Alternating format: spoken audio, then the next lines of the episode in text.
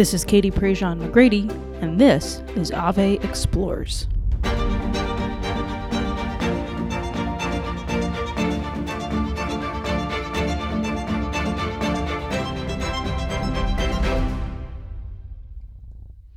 There is a Mary statue that I've grown up with. It's actually sitting on my desk right now as I'm recording this. It's a standard, typical image of Our Lady. You've probably seen one before, and so me describing it, you're going to know exactly what I'm talking about. She's wearing a white dress, a blue cloak, kind of veiled over her head and then wrapped around her arms. Her arms are extended out in kind of a downward V, kind of that posture of one who's maybe going in for a hug or just simply saying, "I'm here." She's standing on what's obviously a world, though there's no painting of the continents. And of course, her foot is crushing the serpent. It's not super fancy. I really have no idea where it came from. It was just kind of always in my life. From the moment I really think I knew that there were things decorating my childhood bedroom, this Mary statue was there. It was always on a shelf right to the left of my bed. So as I'd fall asleep at night and I'd look around my room, there was a crucifix right opposite my bed. And there was Mary to the left on the shelf, kind of looking down on me. When I went off to college, I distinctly remember my mom asking me, "Do you want to bring your Mary statue?" And I kind of did a double take going, "My Mary statue? Is it mine?" And she kind of chuckled and she was like, "Yeah, your grandmother Rose gave that to you when you were born." I had no idea. I had no idea that this statue that had been given to me by my, at the time and now deceased grandmother Rose, was something worth cherishing, was something valuable, was something noteworthy, was something that had some history to it. It had just kind of always been there. This statue of Mary, her arms extended, the typical blue cloak, her foot crushing the serpent. Mary was just kind of always there. And I think that phrase, Mary was just kind of always there, actually captures for a lot of us who Mary is and our relationship with Our Lady in our own personal spirituality and maybe even in the life of the church. She's just kind of always there. Whether that's good or bad is to be determined, but she's just kind of always there. This lady on the shelf, arms extended, blue cloak wrapped around her shoulders, looking down on us and crushing the serpent. It wasn't until I was well into college that I began to realize that Mary was someone important, someone worth knowing, someone worth having a relationship with, someone that could be beneficial in my life, and that I should make the effort and I should try to not only get to know her, but to grow in intimacy and closeness with her. Not just because by doing so I'd get to know her son, because who knows the son better than his mother, but because that relationship with her could help me, could be valuable, could be an assistance to me, could be something that maybe even changed my life. Mary's just kind of always been there. But what does that mean? And why is her presence consistent and regular and just kind of always there? Why is that actually really valuable? For the record, I brought that statue with me to college. And then it came with me to Chicago. And then it came back to Lake Charles with me when I moved home. It sat in my classroom for 5 years that I taught there. And now it's in my office, on my desk. And I'm looking at Mary right now.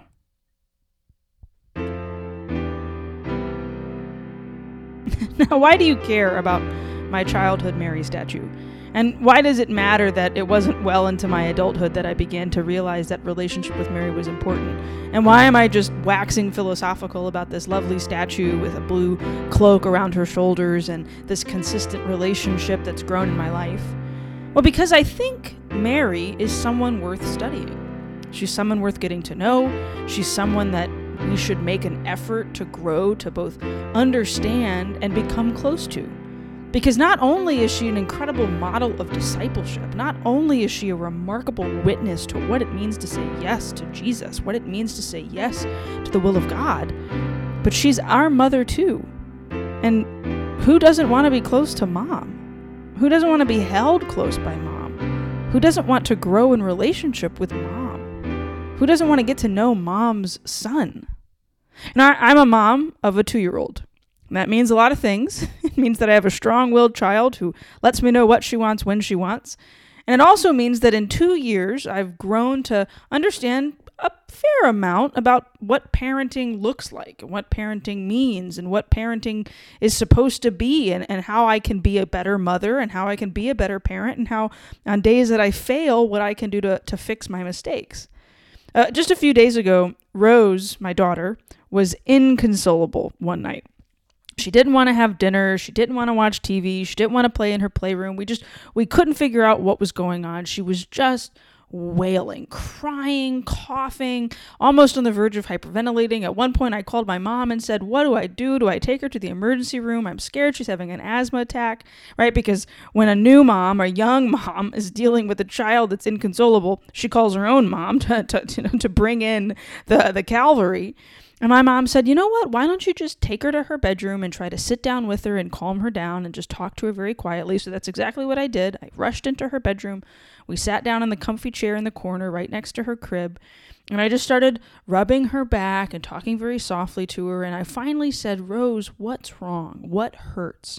Is it your throat?" And she shook her head no. "Is it your eyes?" And she shook her head no. "Is it your head?" And she shook her head no. And then finally, I said, "Rose, is it your ears?" And she grabbed at her ears and she kind of tugged a little bit on the bottom of the earlobe. And I said, "Rose, do your ears hurt?" And she just nodded. That's when I realized my 2-year-old probably had an ear infection. And that's really hard to articulate when you're 2 and you don't have words for ear infection. All we knew was that she was upset and she was kind of grabbing at her face. But as soon as I acknowledged, "Your ears hurt, don't they?" she was okay. She took a deep breath. She kind of snuggled in. She put her thumb in her mouth. She let me read her a story. She let me sing her a song. And I was able to put her to sleep. She just wanted me to hold her. She just wanted me to be with her. In that moment, she just wanted mom to know that she wasn't okay. And she just wanted to be not okay with me. I think that's Mary. That's Mary, our mother, for us. She sometimes just wants us to curl up in her arms, arms extended, that blue cloak wrapped around her shoulder, that peaceful smile on her face, her foot crushing that serpent, to crawl into her arms and to be held and just be not okay with her. She wants to be there with us as we're rejoicing and everything is okay. She wants to be there with us in the most mundane and quiet of moments, in the most exciting and joy-filled of moments, in the moments of intense suffering. She wants to be there with us. She once said, "Let it be done," and said yes to the will of the Father. And now she stands next to us, urging us on to say the same thing to our God, to also say yes to his will in our lives. All of this is me just kind of going on and on about Mary and how much I love her and why she's important and what's important and necessary about her, all to set up this new podcast from Ave Maria Press, Ave Explores. Over the next year, we're going to take a deep dive look at a variety of different topics and explore them from a variety of different angles with contributors, with podcasts, with articles, with videos to help you, the normal, everyday, faithful Catholic, understand something else about your faith that maybe you don't know a whole lot about and you want to learn more. Or maybe you think you're an expert in, and so this is an opportunity for you to kind of test that knowledge.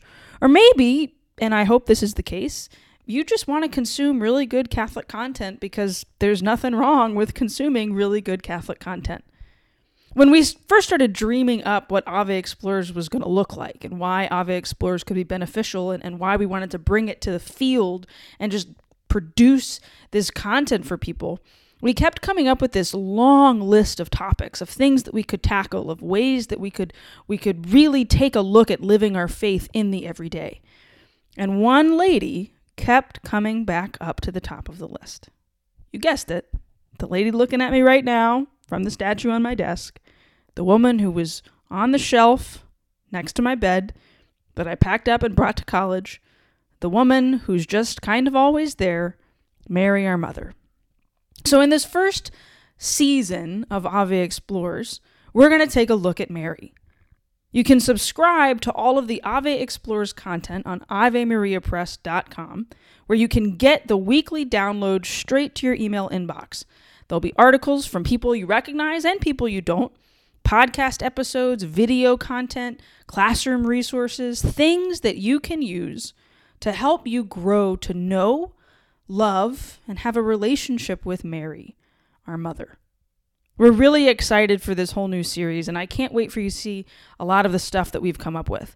And one of those resources is, of course, this podcast, the Ave Explorers podcast. Now, if you're anything like me, when it comes to the world of podcasting, I subscribe to a ton of podcasts, and I always want to know when they're coming out and when I can download the next episode and what I'm going to learn. And I tend to binge a bunch of episodes at the same time, especially when I found a really, really good one.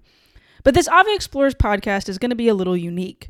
What we've done is almost in kind of a This American Lifestyle vignette of episodes where we have interviews and we have stories from people about their relationships with Mary, about things that we need to know and things that we can learn when it comes to Our Lady and our relationship with her, her life, and her role in the life of the church. So every season of this Ave Explorers podcast will take a look at the topic that we've chosen for all of the content. So this first season, like I said, is on Mary. You'll hear interviews from a bunch of the article writers as well as some other folks. You'll get to hear some stories. You'll get to hear some jokes. You might even get a little quiz show in there at one point. Just stay tuned.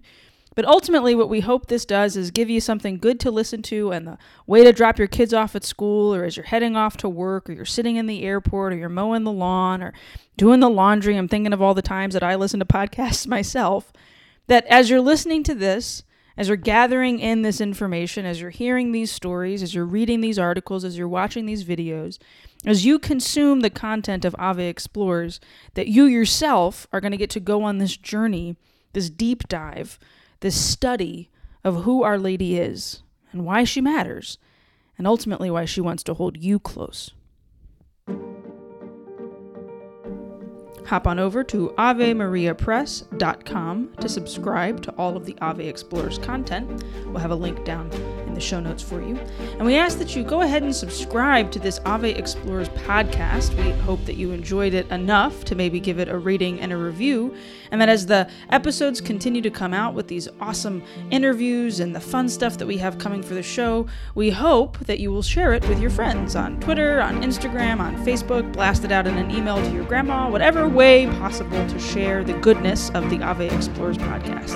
And of course, you can subscribe on Apple Podcasts, Google Play, Spotify, and wherever you get your podcasts so that you don't miss an episode of Ave Explorers.